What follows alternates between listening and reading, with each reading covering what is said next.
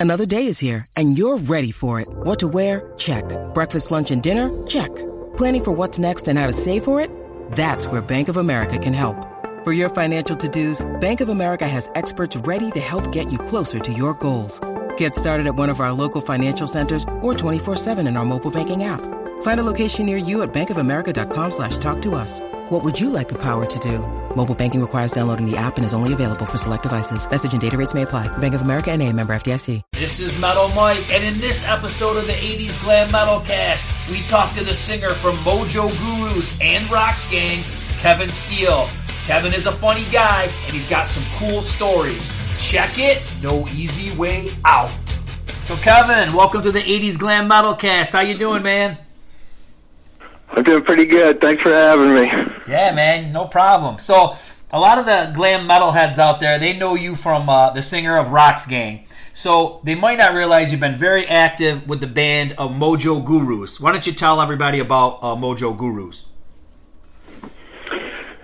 Mojo Gurus kind of evolved out of, uh, you know, Rocks Gang was like a big, big voodoo, glam, slam band, and uh, you know, in the in the early '90s, when all the big rock clubs started closing, and uh, grunge was taking over, and and uh, Roxx Gang style of music was kind of, you know, to be honest, falling out of fashion. You know.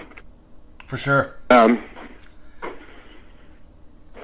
and I had always been influenced by guys like. Uh, as a front man, I always liked flamboyant front men like Mick Jagger, Steven Tyler, and um, you know the music I grew up on was like blues based rock and roll.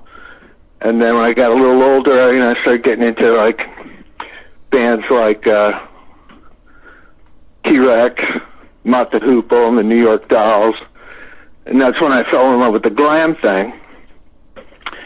And then. uh but I always had these blues blues rock roots, and um, there's a big from the first Roxx Gang album. At that point, I was just like, really, I was just writing lyrics and and handing them over to my guitar players, you know.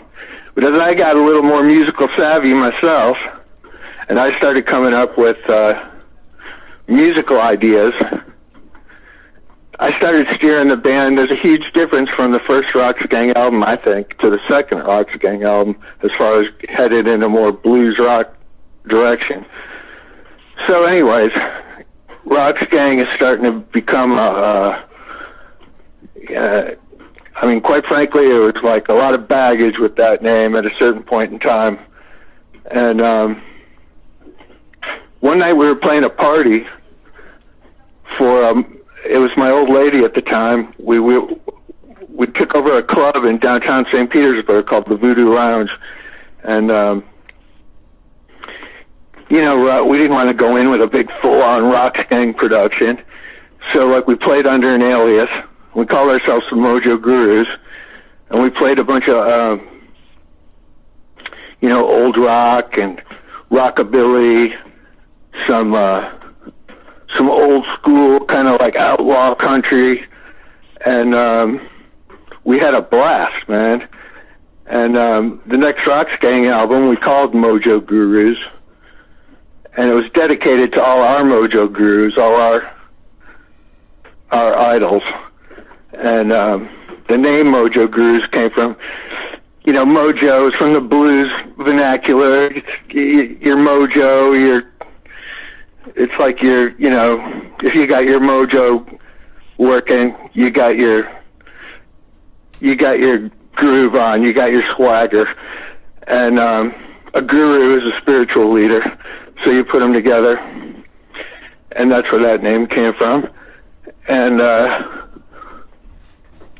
finally it got to be where all the big clubs were closing, and you know we had the big Roxx Gang production where you come pulling up with a truck and lines of Marshall stacks and a huge light show, and those days were ending. And so we started to scale things down, and eventually we actually turned into the Mojo Gurus and went in a more went back to our roots and uh, and played more blues blues oriented rock. Yeah, because I went back and I, I, was listening to some of the Mojo Gurus, and uh, and I'm glad you said rockabilly because I was, you know, you mentioned a lot of stuff. It's hard to put your finger on all of it, right? Yeah, but I hear obviously I hear the blues, but I, I heard some rockabilly. So I'm like, yeah, man, it's a mix of a lot of cool things all in one. Yeah, uh, I'm a, um, I don't know, I'm I'm a rock and roll aficionado. You know, not only am I in a band, but like I'm a huge fan and collector of albums and and uh, kind of a I don't know, kind of a student of rock and roll, and um, I like all kinds of rock and roll music as long as it's done good. and um, so I, I, you know, it was a chance for me to to get back and do all that rockabilly and and um, there's still a lot of glam elements and there were some country elements and I don't know, we just wrapped it all together into the Mojo Gurus. Yeah, it's funny because you know, with all of us, hey, with uh, we all have a multiple dimensions to us as people. You know what I mean? Some people may want to just remember you as, oh, you know, the guy from Roxx Gang. But hey, you know, you like blues, you like rockabilly, you like other things. On my Twitter channel, um, it's called 80s Glam Metal and, and that's what I specialize in. So I'll, I do. I, will I'll post Roxx Gang clips and all that kind of stuff. But every once in a while, maybe I'll post something heavy like uh, Judas Priest or Manowar, and then people will come back. That's not glam metal. Well, no shit. You know, I, mean? I like different kinds of music. That's just the name of the channel. So. Well, you know, when I was a kid, when I fell in love with rock and roll in the first place, the bands that I was listening to, like, if you take a band like the Rolling Stones, for instance, you know, they do rock and roll, they do blues, they do reggae, they do R and B. Um, nobody told bands like the Beatles or the Stones like, um, "Oh wow, man, you're you're you're you know you're experimenting in too many kinds of uh, too too many genres." Like what? Well, that was the charm of those bands, you know. Yep. And um, I don't know. Today things are so like tunnel vision. You know, so many bands are. Uh, quite honestly, I find boring because like they're just all their albums sound exactly the same. All the songs on the album sound basically sound the same. It's like nobody experiments anymore. No, you're right, and I think labels labels like to put things, you know, like cookie cutter. You know, this is metal, this is blues, this is rap, and a lot of times when any bands try to deviate from what they're known for, they get punished by the fans. They get punished by the they get punished by everybody, and it, it, it's not fair. Oh yeah, when when I went from Roxx Gang to the Mojo Gurus, lost a lot of the uh, '80s '80s uh, hair metal fans, whatever. But see, I never really considered Roxx Gang. It, it, I mean, we came out in that time, and I had a shredding guitar player, Wade Hayes, that played definitely played in that '80s style. But I felt my songwriting, uh, songs like Red Rose and Fastest Gun in Town and Ball and Chain, they're not. That's not like girls, girls, girls, or cherry pie, or down boys with no. know? no you're right. And um and uh you know we were live fast die young and, and um whatever but i just i never really associated us with a lot of those bands that came out that we got us the bands that we got associated with i never felt a particular kinship to. Um my glam influences, like I said, were they were like '70s glam. You know, I was into T Rex and Bowie and the Dolls and Iggy and Mott the Hoople, and um, the, you know, I come from bumfuck Florida, and um, we didn't get signed until like I think in '88, maybe at the end of '87 and um, you know, by that time, w- when Roxx Gang was recording their first album, I can remember sitting in the. We did it at a place in uh, out in California called the Enterprise, his studio was owned by um, Billy Mumy, who was Will Robinson in Lost in Space. Oh, He's also part of a duo. I can't remember their name right now, but you know that novelty song, uh, Fish Heads? No, I don't think I do. No, Fish Heads, Fish Heads, Roly Poly Fish Heads. no, that I'll was Billy one. too. But I can remember being in the lobby while my guitar player was do, recording guitar solos, and I'd be in the lobby watching TV, watching MTV when they still had when they played videos back then, and um, and I remember seeing the first Nirvana videos. You know, Nirvana and Soundgarden had they had albums out before uh, before our first album came out. Right. So like, so like the the writing was already on the wall. We got had we been signed a year or two earlier. You know, if my my band was dirt poor, man, if we would have had the money to move out to California like a lot of bands, and, and had we got signed a year or two earlier, could have made you know. As it was, our first album sold about a quarter of a million copies. But I think we definitely would have won platinum if we'd been signed just a year earlier, you know. Yeah. And um so like because we got signed at that point where it might give some people who didn't know us the impression that we were getting on the bandwagon late. In reality, you know, Roxx Gang had been together for years playing locally before we got signed and we were like I mean, Roxx Gang existed here before there was MTV, and people nationally knew Poison or Motley Crue or anything. So, people down here in Florida, are you freaking kidding me? They were, I mean, hey, I love bands like Lynyrd Skynyrd, but I mean, that's what these people. They would go see Roxx Gang in a bar and they would freak right? They thought we were like freaking transvestite junkies, right? And um, these are like, we're, you know, I hate to say redneck, but the, the, these are good old Florida boys. and they would come see Roxx Gang in those early days before they, you know, you got to remember they hadn't been exposed to bands like Motley Crue or Poison yet. And um, yeah, people used to really freak on us locally then when it exploded on MTV, when there was bands like Motley Crue and everything, people were like, "Wow, you guys were really ahead of your time."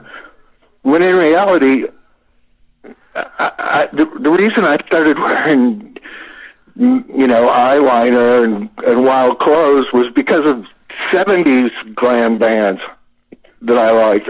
You know, so it was always a weird trip and and uh, a bad bad timing for rock Roxx Gang. So in 1988, you know, you, you put out things you've never done before, and I can tell you because, like I said, I, I have a, a page that's dedicated to this this genre of music. When I put out a video, or if something anybody does, people go crazy about this album, the videos, everything associated with it. So that's got to feel good, right? All these years later, people still enjoy it. Yeah, I mean, uh, it's a, you know, it's my legacy. You know, I, it's not to sound. I, I mean, if I've made any kind of mark on this world, you know, I left behind albums and videos. You know, and uh, yeah, it was really cool. I mean, I dreamed about it since I was a little kid.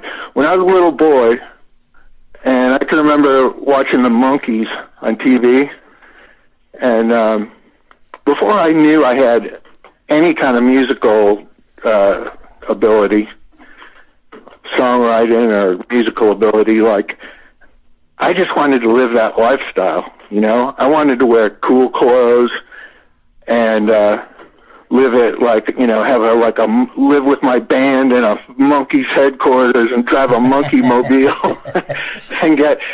And I remember one episode uh, specifically where they were in France, and all these girls were chasing Davy Jones all over the Eiffel Tower. And when they finally caught him, they were like they ripped his shirt off, and I was like, right there, man. I said, that's what I'm going to do. do you think? Do you think that you know once you're in the scene? I mean, obviously, when you're a kid, it, it, was the same thing with me. I mean, I, when I watched all the hair bands of the '80s, I, I, that's what I wanted to do. You know what I mean? But I think now that I talk to everybody and I know the back end of it, I mean, there's there's so much crazy stuff in the business that's not glamorous, that's not fun. You know what I mean? You had to have experienced some of that. Oh yeah. It, first of all, like the rock and roll that I fell in love with you know, like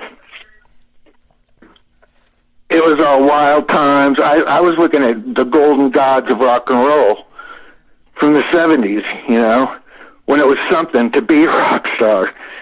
And um I imagined all the backstage, you know, shenanigans and uh all the things that went on in the tour on the tour bus and the, at the hotels and and these days I, by the time I made it, I got a little taste of that, but really it was changing so fast. And these days, you know, Aerosmith backstage, they're not doing drugs and stuff. They're doing a corporate meet and greet.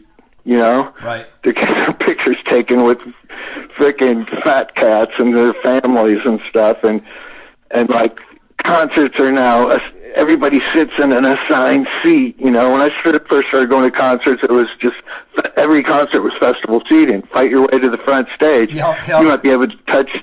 You might be able to touch Steven Tyler's foot. You know, but these days, and it sucks not only for the people, not only for the audience, but for the freaking band. Like bands feed off the energy of the crowd. You know, the better the crowd is, the better night the band's going to have. And when everybody's sitting in an uh, assigned seat, and all the best seats up front at at festivals and stuff are by people who can afford the VIP tickets, not necessarily the most rabid fans, but the freaking yuppies with the, enough money to buy, you know, sucks. It's completely not rock and roll. And anybody thinks, and yes, when you first, like for instance, you're a local band, you're we're starting to do good, we're starting to get national press. Okay, you get a record deal, you think, you know, you're young, you're naive, you think, I made it, I got a record deal, because that's all you strive for when you're a kid. Okay, yeah, it's a necessary step, but now you go from being the big, you know, the big fish in a small pond to all of a sudden you're not shit, you know. You're a baby band, you got a record deal, big fucking deal. And um and things are just the the the struggles that I had with our like we were on Virgin Records. We were Virgin Records first hard rock signing. Okay? Now these days they've had you know a lot of times gone by since then, and they've had the Rolling Stones and David Bowie and Iggy Pop and all, all kinds of you know huge rock and rollers have been on Virgin. But we were Virgin's first hard rock signing, and they didn't have a freaking clue what to do with us. Okay, they knew they liked us, but they just they hadn't marketed a band like us before, and. um it was crazy, man. My A and R guy, Larique Weymouth, his uh, sister is Tina Weymouth, the in, bass player in the Talking Heads. Oh, okay, yep. When I presented the songs that would become the second Roxx Gang album, um, he was like, I was so proud. I thought it was so much better than the first album. I thought we'd musically, I knew myself. I had matured, you know, and we were like adding all. I, I had. I was going in a direction I felt more comfortable with. It was less metal and a little more like a like I said, like a blues oriented. When I say blues oriented, I, to me, Aeros, early Aerosmith is a blues oriented sure. yep. rock band. I mean that direction. Okay, I don't mean full on blues and um, and the freaking guy listened to our songs, and I was like, he's he's going to be knocked out, man. And he came back and he said, I think you need to push the en- envelope hard. and he said there was a hit song at the time, the Divinyls. When I when I think of you, I touch myself. Yeah, Remember yeah. that song? Oh yeah, yeah, yeah. it was total pop and total not. And he said, "You need to just put out something more like the." I was like, "Oh, "What am I going to do? Like, we're a baby band. You can't just tell. When you're a baby band, like you can't just come to the label and start telling everybody you're wrong. this is what you need to do. You know, we made our first videos. No Easy Way Out was our first video. We did on a Hollywood sound stage. Nigel Dick directed it. He he directed Welcome to the Jungle, and um, we were one of the first bands to use that uh, blue screen. And um, oh my God, the pres the uh, Jeff Ayeroff from Virgin Records was there, and he vice president, and he was like giving us all these corny suggestions, and I just wanted to say like, fucking remove this guy from the set, you know, but you can't. No, no. And um, yeah, there's a lot of there's. It's just so so much hassle, man. In the music business, there's so much luck involved. There's so much who you know, and it's all about connections. You know, my my little brother, my kid brother, managed our band from the time he negotiated the Virgin record deal. The kid was like eh, uh, 18 or 19, and he got us a very attractive record deal, right? And um, but being from bumfuck, like we didn't have the connections, you know. Right. Whereas a band that came out close to the same time as us, say the Black Crowes, you know, their manager was David Lee Roth's fucking that Pete Angelus guy. He was he was steering them in their image. He was steering them in their videos. He had all the. Can you imagine what the connections he has being David Lee Roth's manager Oh yeah. at that sure. time? Yeah. you know, it makes a world of difference. But you know, whatever. All I could do was all I could do was write the best songs I could and get out there and have as much fun as I could have. That's the way I looked at it. What was it like to work with Beau Hill? He produced this album, right? The fir- the debut. Beau Hill was a great guy. We we chose Beau. See, see, Virgin had they didn't know what they were doing with us, but they had tons of money and they got us everything we wanted. They spent a lot of money on our videos. They gave us a lot of tour support in the beginning, and they let us pick. You know, they said, "Who do you want to produce your album?" And we gave them a list, and Beau Hill was on the top because we had a couple of guys in our band, me included, that were big fans of the band Kix, Yep. and and Beau had just produced uh, their latest album at the time.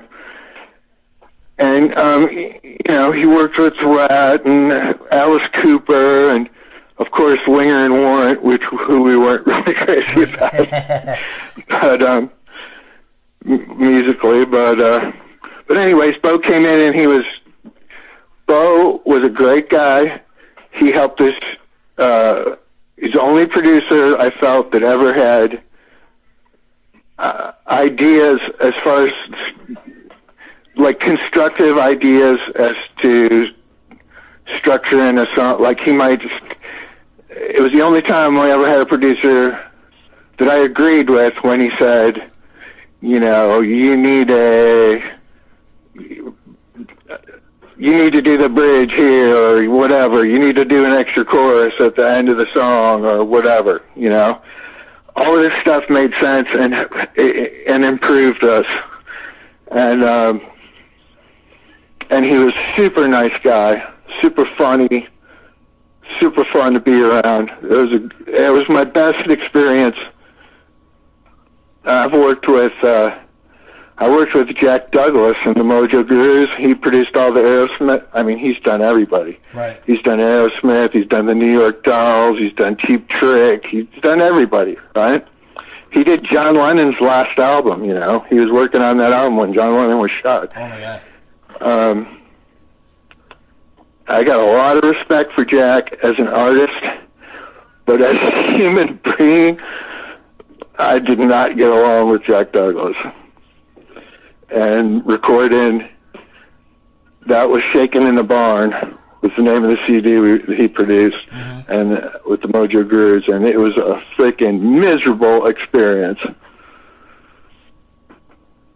And sometimes you click, and sometimes you don't. You know, Yeah. And um, I've never been super comfortable. To me, being in a rock band is about playing live, and studio is like a necessary evil. You got to have the album to go out on the road Of course. you know. But uh, studio environment is not conducive to rock and roll. I mean, we do what we can with our scarves and our incense and some mood lighting, but the studio is a cold, sterile place where you get no immediate feedback, like a- energy from the peop, you know, from an audience. It's. I just always. I was never. I've never been super comfortable in the studio. So let's talk about the first single because I think this was an amazing first single. And I don't know, over the years, I just still gravitate to this song as probably my favorite. Is No Easy Way Out, man. It's just got a cool, eerie little riff kind of in the beginning, and it's just catchy. Right. It just, I don't know, man. I I love that song. I, I- like that's one that I'll just can't let go of, man. It's just perfect. Thanks. um, Nosy Way Out and Scratch My Back and half the songs on the first album were written by me and a guitar player that's not even on the first album. His name was Eric Carroll. And uh, he died right before we got signed. And um, it was weird circumstances, man. This cat was my best friend. He was like a brother. He's my guitar player. He was my glimmer twin, you know. And um, we lived down here in Florida. Eric had a van, and he was a fisherman. He'd go fishing at night. He'd, you know, he, he'd have drinks from Jack Daniels and do a few lines of coke, smoke some weed. He'd be out on a bridge trying to catch a snook, right? Well, one night he was out on a on a bridge with somebody who he owed a lot of money to for coke, and he uh, nobody knows what happened, but apparently he they say he fell off the bridge, right? Right. Broke his neck, and we were like we were poised to be signed. Carl Canedy, you know, you know the band The Rods. Yes. Yep. Okay, Carl Kennedy's the drummer. He's also a producer. He's produced Anthrax, Overkill, a bunch of heavy, early uh, heavy albums. And he was looking for something that was a little more, that wasn't so freaking, you know, Anthrax, you know. And um, and he heard our demos, and and he was all set to come down here. We we eventually recorded a, an album length demo called "Love 'Em and Leave 'Em." We later on we re- we released it as a CD, and um, it's what got us signed to Virgin. But, but the night before he was supposed to come down here to start product pre-production, Eric dies. So um, I was freaking heartbroken, man. This guy was like my brother, you know, and it really hit me hard. And I was, I did for a while. I was like, I didn't know whether I wanted to. I don't know. I just had mixed emotions, you know. I didn't know what to do. And then I figured out, like, look, I'm gonna fucking keep going, and I'm gonna get signed, and I'm gonna get these songs that Eric and I wrote on an album and get them out there for people to hear, and that's the best tribute that I could ever give them, you know. Yeah. And um, and you know, lucky for me, we did. And uh, yeah, so Eric wrote "No Easy Way Out" with me, He came up with that with that riff you're talking about. Yeah, you know what I That it- great, man. You know what hit me this morning is that it. I think it. I think "Twist of Cain" by uh, Danzig borrowed that, or I don't know which came out first, but it hit me the other day. I was like, man, Dan, it's like that. They're similar. Similar. There's a Dictator song that has a similar riff too. Uh, the name of it eludes me right now, but people have said that we copied the Dictators, but it's not the same riff. It's it's similar, and I, I'm a Dictators fan. I don't think Eric ever even heard of the Dictators, and he came up with the riff. So, and um, yeah, I loved that riff when I heard it, and those lyrics just came pouring out of me. And uh, my best songs are always ones that I just sit down and boom, they come out. If I got to work on it too long, usually those aren't the best songs. know? Yeah. Too, yeah. You're overthinking it. Red Rose on the first album. When he said when I sang "Oh Caroline," you know, as a writer, I took some poetic license, but his name was Eric Carroll, and uh, you know, so I just changed the. I wrote it as if I was singing to a girl, "Oh Caroline," and um, you know, in the song, the the singer is is dying, and um, that was my little tribute to Eric. Okay, back to ball and Oh, chain. actually, really, wait, let me throw So- in something there because I when I listen to that one, it, it makes me think of those um like those tragedy songs that like like from the fifties and sixties of like the you know the guy like the the the Jimmy Dean you know the guy goes over the cliff you know what I'm trying to say Yeah. like, yeah and that's that and that's funny because I didn't know Yeah. that it had anything to do with something real so that's cool like wreck, like wreck on the highway. yeah yes yep. And um, yeah, so I just in my mind I was picturing kind of a Civil War, antebellum. Oh, here's an interesting side bit talking about the backstabbings that go on in rock and roll behind the scenes. Our second uh, our second video, "Scratch My Back," was directed by this English cat named Ralph Ziman, and he directed all the early LA Guns videos. And um, I want Roxx Gang went to England to tour, and um, I was hanging out with Ralph, and we'd already he'd already come to America to shoot Scratch My Back, and now we were over there. And I said, I have this great idea for our next song. The video never got made, but our plans at the time was the next video was going to be Red Rose, and I said I want to be standing on the porch of like a old Southern mansion, and I want rose petals to be raining down on me as I'm singing and stuff. Right? Mm-hmm. I'm going, what a great visual that would be, right? I already And know was I know like, where this "Oh." is going he, he dig, I dig it, I dig it. He says, "All the, well, our video never got made, and what Ballad of Jayne." You know, Yeah. he makes a video, and there he- they weren't rose petals, but he swiped my idea, man. as soon as you said the rose petals in the mansion I was like wait a minute man I'm Ballad of Jayne Ballad of Jayne I'm here. He kind of nicked my idea. So, and God bless Ralph. He is a good guy, even if he did. All right, so let's yeah, let's go back to the story of Ball and Chain. Tell me the Ball and Chain story. So ball and chain, um, you know, that was my attempt. Like I said, there was times when I was just a little uncomfortable, like with, um, like I wanted to be like a have like a Aerosmith type band, and uh, there was times when I felt like some of this stuff we're doing is just a little, a little too heavy, like live fast, die young, or something, you know? And uh and so and I sat down with that song and I was like you know the lyrics came first with that song.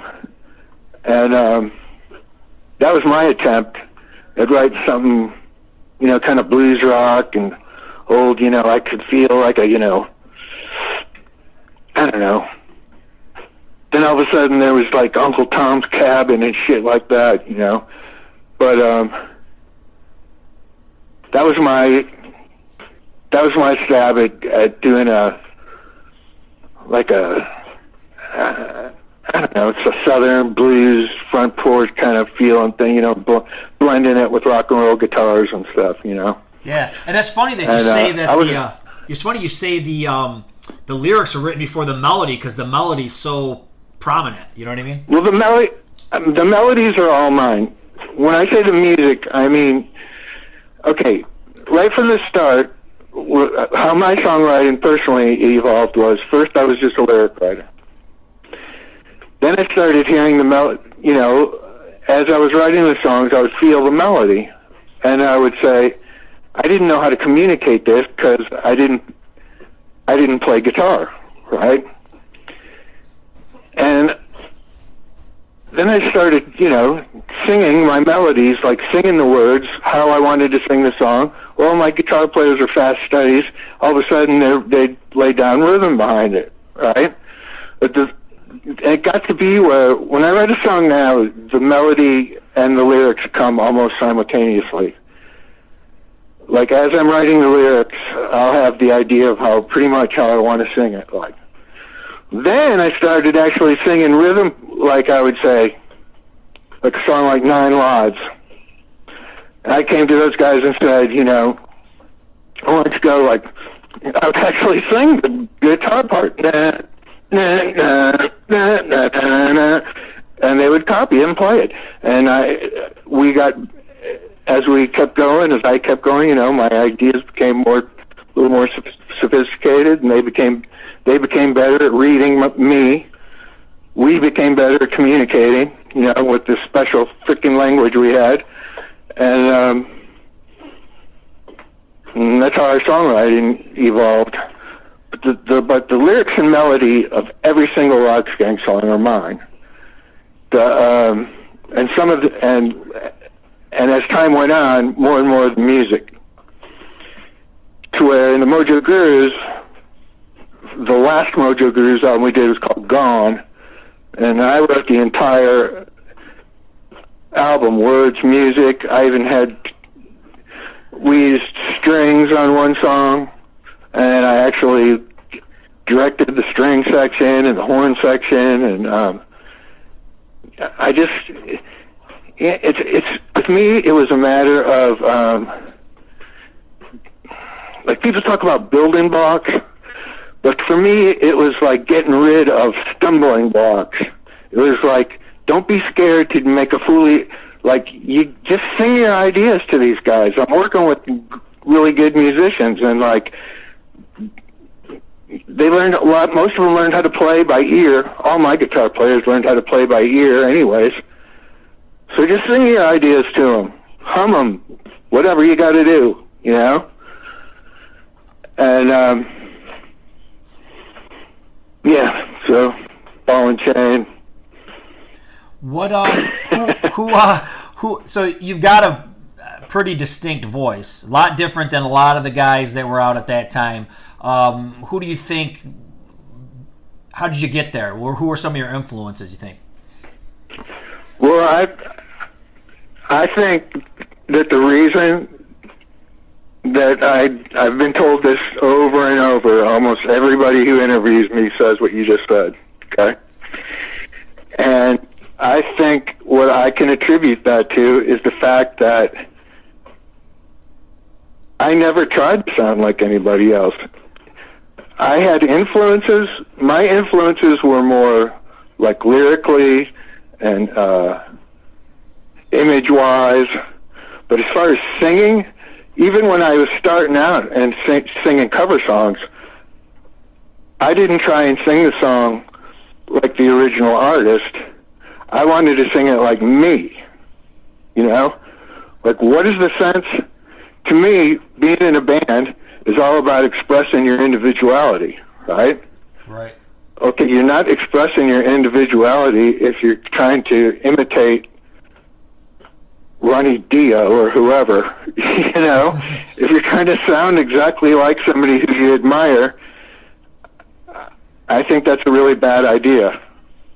And I would tell any singer coming up, try and be yourself. And from the right from the start try and develop your own style. You know, you want to sound like yourself. You don't want, you know, this guy doesn't mean uh, Rob Halford, whatever, but he isn't Rob Halford, and he doesn't do it as good as Rob. Hal- you know what I mean?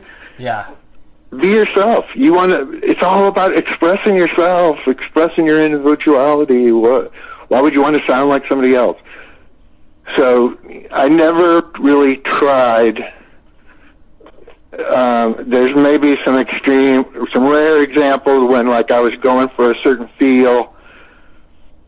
Uh, I'm a huge Marc Bolan fan, and I do have a couple songs in the Mojo Gurus where we we actually sat down and listened to some T-Rex guitar sounds and stuff, and and I will admit that th- there are I, a couple of songs where I tried to get kind of a breathy Marc Bolan kind of vocal, but you know, it, it still sounds like Kevin Steele. I mean, no matter how hard I try, I don't know. I'm making it sound like it's this, you know, great wise thing, but like I don't know. I'm just a rock and roll shouter, dude. I've never thought that I particularly had a great voice. I, a lot of my favorite singers don't. You know, that's not what rock and roll is about. Uh, I'm not. I'm not trying to knock anybody. Of course, you know, if you have a great voice, more power to you. Uh, you know, but uh, like I listen to people like you know Mick Jagger and Jim Morrison and Iggy and like Lou Reed. Like they didn't have great voices. No, you know? no, I- I'm with you 100. percent I'm with you because I and when I there's all like you said, you could say the Geoff Tates, the Rob Halfords, the the Ronnie James Dio. You know, you could say that wow, that guy's technically got a great voice, but I've probably always liked the people who maybe weren't the greatest, but just had more character. You know, just had were not that they, those guys didn't have character, but just had just were interesting, just sounded cool. They didn't have to be Exactly, it's character. You hit that, that's the perfect. You hit the nail right on the head. When I was a kid and I first heard Alice Cooper, you know, I loved that original Alice Cooper band. Oh, yeah. Um, Alice is definitely one of my mojo gurus. yeah, me too. I met him. I met him and told him so, and um, and had the opportunity to give him a Mojo Gurus album, where it says right in the liner notes, who was dedicated to all our. In- we had listed several of our influences, and Alice was in there. And Alice was Alice was the nicest guy, man. And um, I tell you, a lot of times when you meet your when you meet your heroes, you meet your idols. Sometimes you could be really be disappointed. you Yeah. know? but Alice did not disappoint. You know, he wasn't fucking Alice Cooper.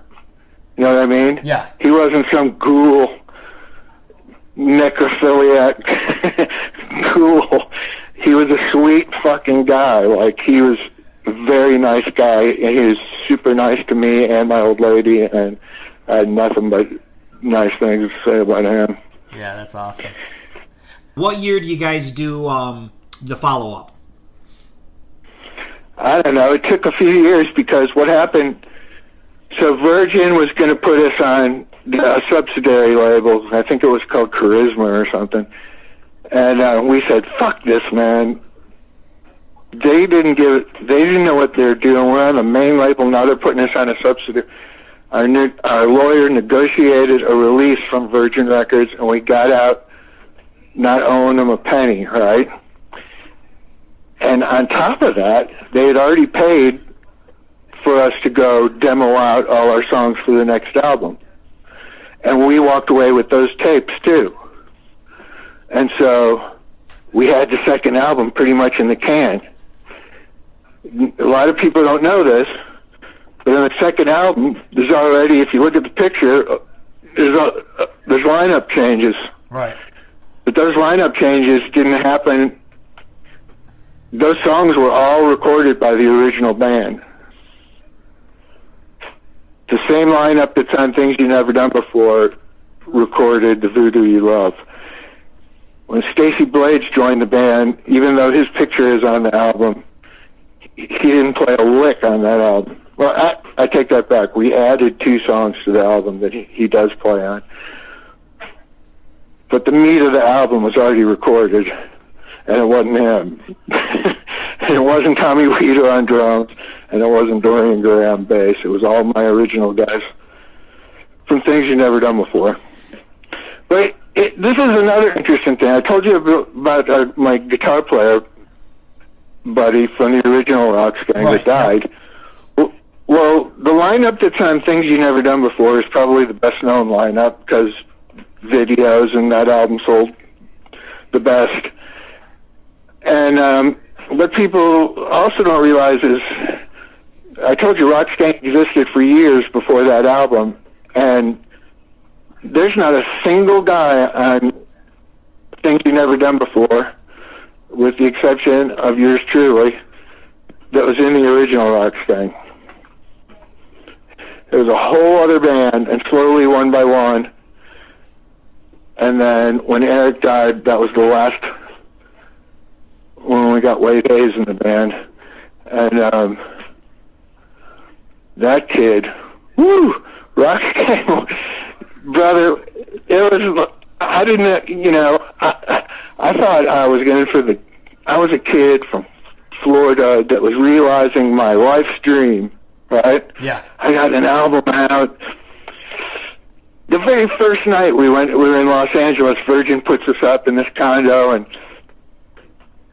it was the second night. The second night we were there, because we were on Virgin, Keith Richards was releasing his first solo album, Talk Is Cheap, and like we got to go to his album release party at the uh, Whisky, and I'm this I'm this kid from you know bumfuck, and I'm rubbing elbows with all every every LA rock star was there, right?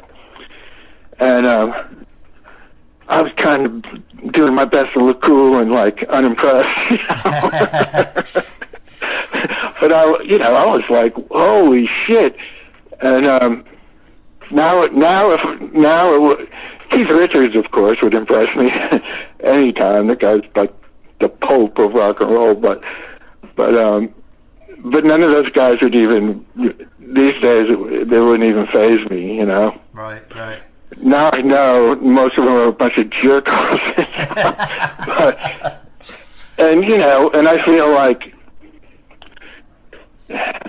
I feel like musically I am their peer, you know, like but then I didn't even have my first album on and I was like, Wow, there's all the guys in Ratt, there's the guys in Faster Pussycat, there's Axl Rose, you know, what Ronnie Jan I went in the men's room and um I'm at the stall, and uh, you know, a guy.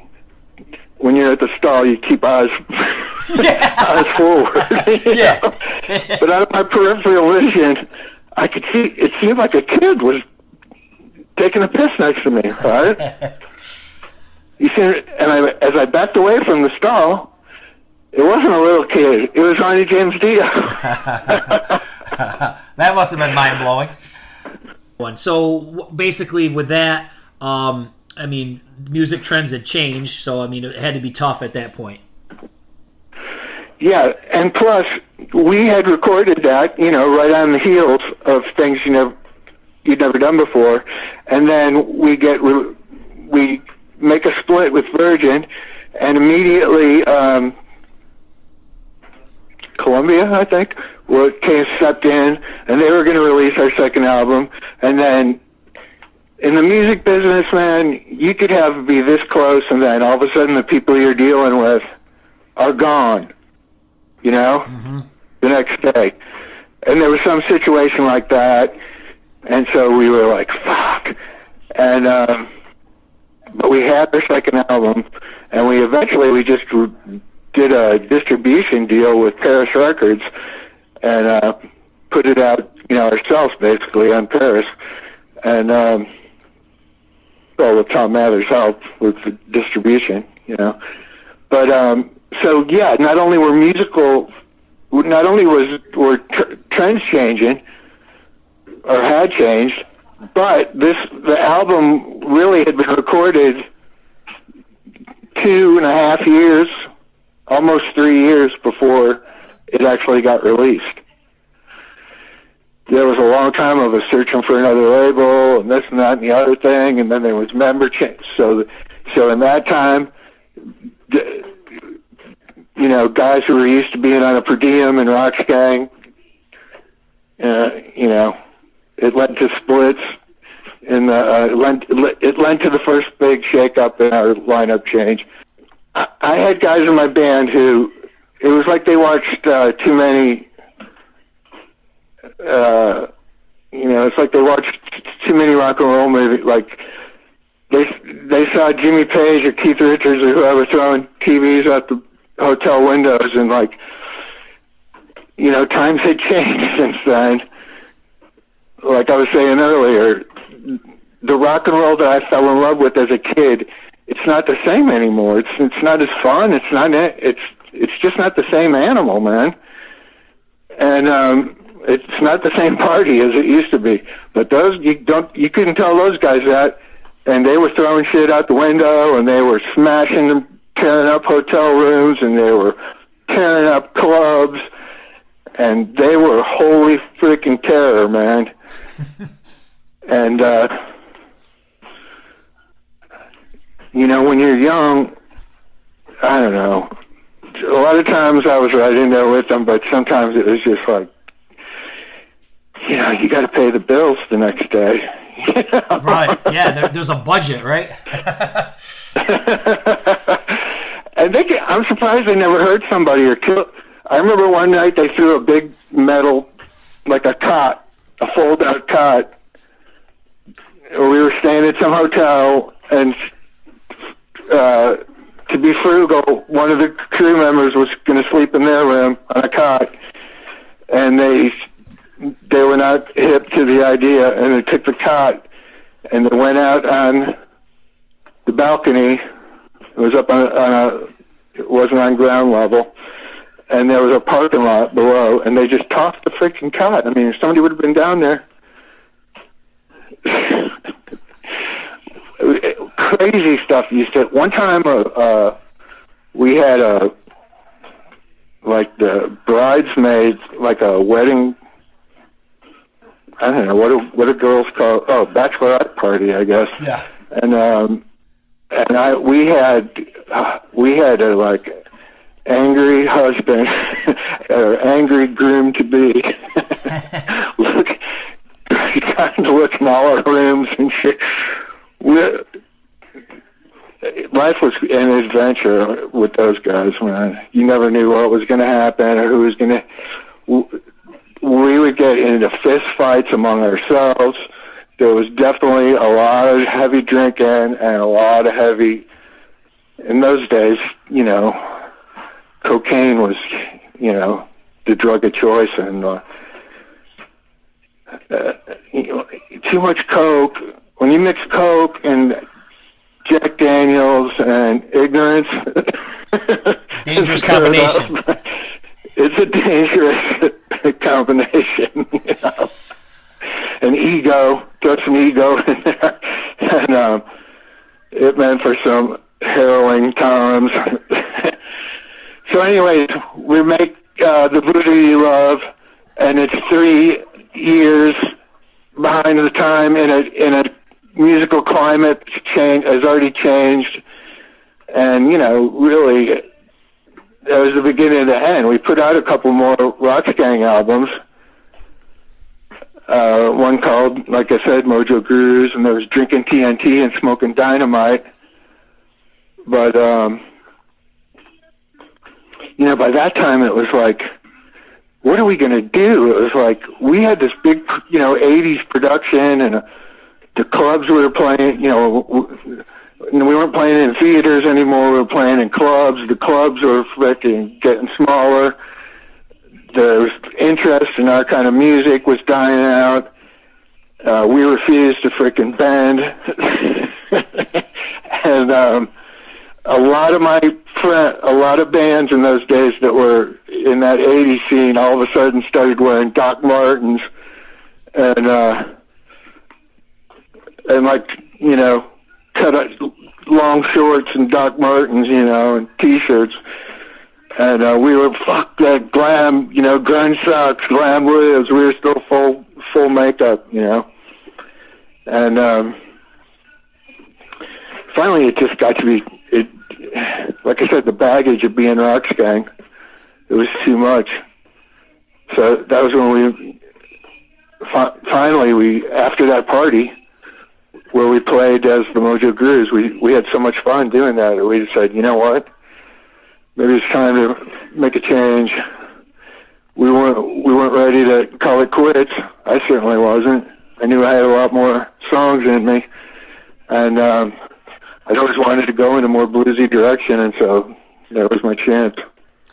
So now, do you get um, offers ever to to regroup as Roxx Gang or any festival dates? Does anybody all the approach you? time? Yeah. Uh, not only do they offer to, not only do they make us offers to reunite. I've had at one time, I've had a time with other. I don't know if I should really say their names. I don't want to embarrass them, but I've had bands that you would know from the '80s get in contact with me and say, Kevin, our agent has a whole tour plan. We'll, we'll play as Roxx Gang. We'll be the band. You don't even have to come to rehearsals. Just show up. And, you know, we'll do a tour as Roxx Gang. Wow. And um, I don't want to. This is the way I look at it. I grew up idolizing guys like Steven Tyler, right? Alice Cooper. A lot of these guys. It's, it's very hard to age gracefully in rock and roll, especially as a singer. Guitar players got that whole gypsy gunslinger pirate look going. It looks good into their, you know, Keith looked great till he was, you know, till just recently. Joe Perry still looks way, Joe Perry looks way cooler than Steve. You know, I look at Steven Tyler now and I'm like, dude, it's it's a, it's great that you can still move out like that, and it's great that you still are fit enough to wear clothes like that. But but you're seventy something, you don't shouldn't be wearing clothes like that, and your songs, their songs are still aimed at pre-pubescent girls, and to me, I'm not saying look Aerosmith fans, more power to you. Who the fuck am I to say anything? I'm just saying for me personally, it's creepy. Right. No, a 70 year old grandpa is singing songs to teenage girls. At least the Stones and 80s fans, this is something you touched on earlier. They're like unforgiving, man, and they're un. They are like stuck. They want me to be Kevin Steele of Roxx Gang, right? A lot of them. And um, you know that was a different. I was a different person. I was in my mid to late twenties when I started with the first album. Not when I started, but by the time I got an album out, and um, and I was singing songs like you know "Scratch My Back" and "Too Cool for School" and "I Need Your Sex" and and like I don't want. I'm a middle-aged man now. you know? Right. Yeah. I know. I would mean. feel ridiculous. I would feel ridiculous dressing up like I used to dress up. I would feel ridiculous singing a song like "I Need Your Sex" or or "Too Cool for School." Too cool for school, dude. I've been out of school for a while. while.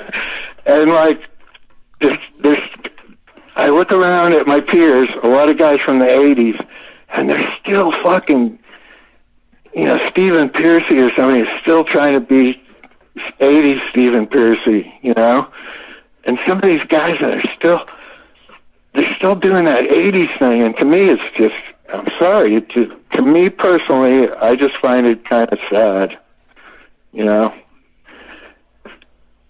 And uh, the most glam motherfuckers in the world. Who's more glam than David Bowie? Okay, David Bowie matured. Right. He he didn't stage Ziggy Stardust. You know, Ian Hunter from Mott the Hoople is still playing today. But he doesn't wear platform boots and velvet suits.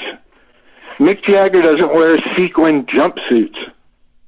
You know, it's like age appropriate, dudes. and I know there's a lot of people who disagree with me and who still love to see it. And there's the thing is, it's nostalgia, man. Music is in it, in your brain. Music is hooked directly to nostalgia. Like when you hear a song, it takes you right back to the day.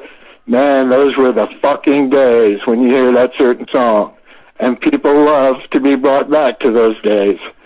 But as an artist, and I understand that, you know, and if you're a band and you and and you're happy and satisfied with just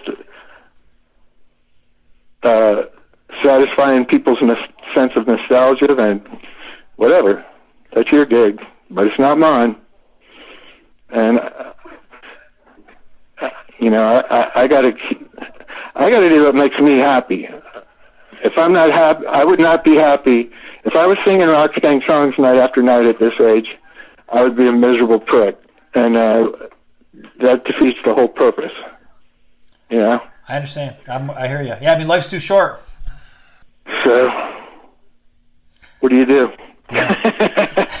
so I take it it's Yeah, not happening. still and you can still look good, man. I'm not saying you can't look good, but you can't. But like, you know, God, when you're in your freaking sixties and seventies, stop wearing eyeliner and skin tight pants. It's disgusting. Well, man, hey, we I think we ended on a good note. Uh, you answered all my questions. I really appreciate your time tonight. All right, man. I had a good time. You're a good dude. Wow, Kevin, man, he is a riot. I hope you guys enjoyed this one. Remember, you gotta subscribe. Lots more interviews coming. Rock on!